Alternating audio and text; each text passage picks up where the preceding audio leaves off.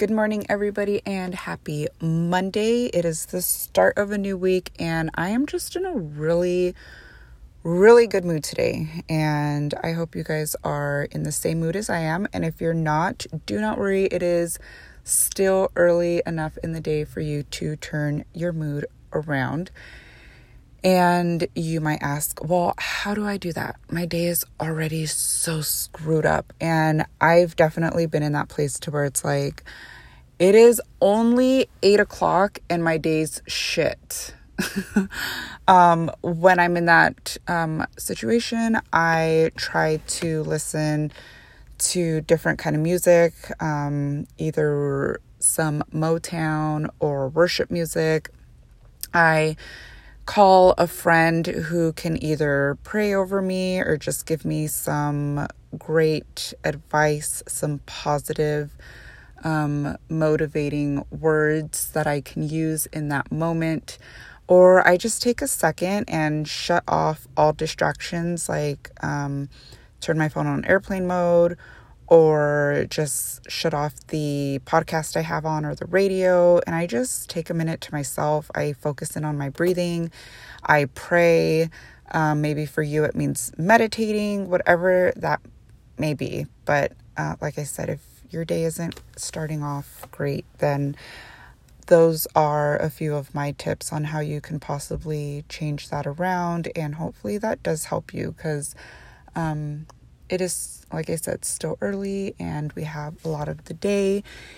And it's just, we're alive and we should just be happy for that fact that we are alive and we do have another day to just be on this earth and be with our loved ones and just be the best person that we can be.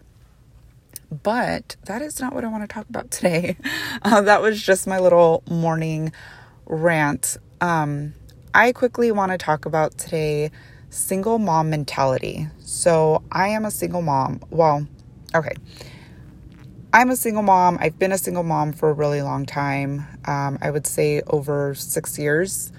Um, I became a single mom when my son was two. And I just, I did it on my own. I never got child support. Uh, okay, I think I got one check for like 60 bucks, but I do not, I don't, I still don't get child support. So um, I never got government assistance either. They always said I made too much money, which I think is total BS, but whatever. It is what it is. Um, I think for all of those reasons, I am just such a hard ass sometimes. I bust my ass to provide for my kid. And no, I am not the best mom or the perfect mom, but I definitely do what I can to be there for my child. So, with that being said, I, my son and I, we moved in with my boyfriend. It'll be a year in February. And it has been, it has been a journey. um, I've learned so much about myself um, as a mom and as a woman who is in a healthy relationship. Um, the relationship I was in with my son was not healthy at all. Um, I dated like here and there, went out, but uh, nothing serious. But even that, like, I was single forever because I always had to put my son first. I never took anybody seriously. And yeah, it was, I've just, I was again single for a really long time. Never lived with anybody. Um, I lived with my son's dad for five years, and then after that, like the seven years, eight years, I was alone. It was just my son and I. We never lived with anyone else until now.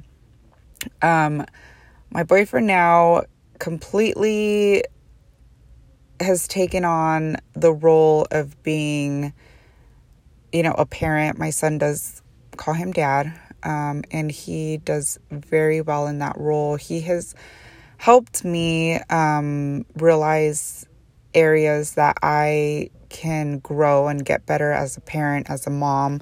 Um, also, I I think I struggle a lot with just being in a relationship and um, realizing I'm not doing it on my own anymore. It takes a lot for me to um, allow my boyfriend to do things as simple as buy my son clothes. Like if he goes to the mall or any any type of store and he's like, "Oh, look, I got Isaac a jacket or a sweater or pants or whatever."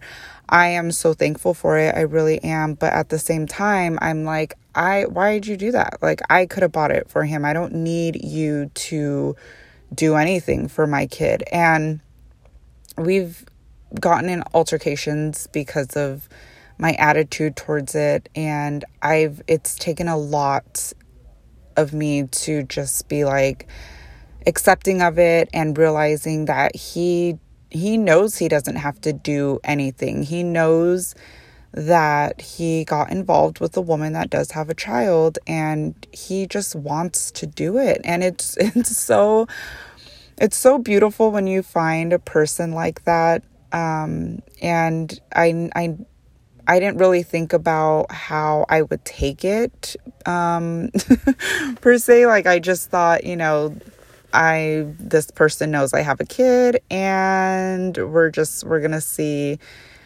we're gonna see how things go. But um, yeah, definitely, just I I didn't realize me letting someone in and allowing them to love not just me but my son as well is a difficult thing. I love to love people. I have so much love and I love to love, but allowing someone else to love me and love my kid, I automatically think like what do you want? What are your intentions? Why are you buying things for us? Why are you so good to us? Why why do you why do you love me? Why do you love us?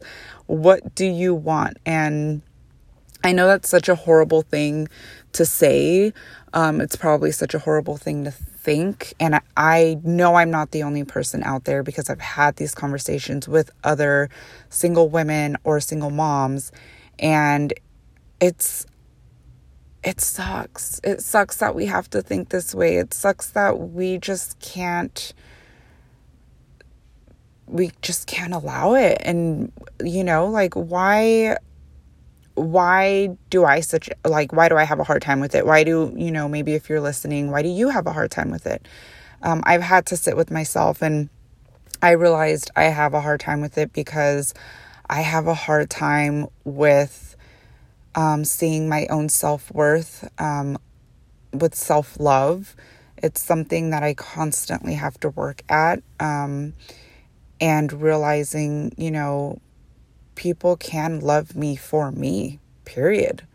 And sometimes I struggle with that because I do struggle with shame. Sometimes um, I'm like, you know what, I had um, a baby at a really young age. I, you know, had a baby and I wasn't married, or I'm with somebody that's not my child's son who does step up and does, you know, just goes above and beyond. And a part of me, I think, feels embarrassed. And it just all of these negative things that wants to some I, I it's a wall it's a wall that is stopping love coming in and and it's it's really unfortunate that I think single single moms, single women that we go through and we really don't talk about it. I know I don't really talk about it because again, that shame. I don't want to put out there that I struggle with, you know, loving myself or I struggle with finding my own worth. Um but it is. It's th- that's what it is. It's the truth. So um battling again with single mom mentality, realizing, you know, I'm not doing this on my own anymore.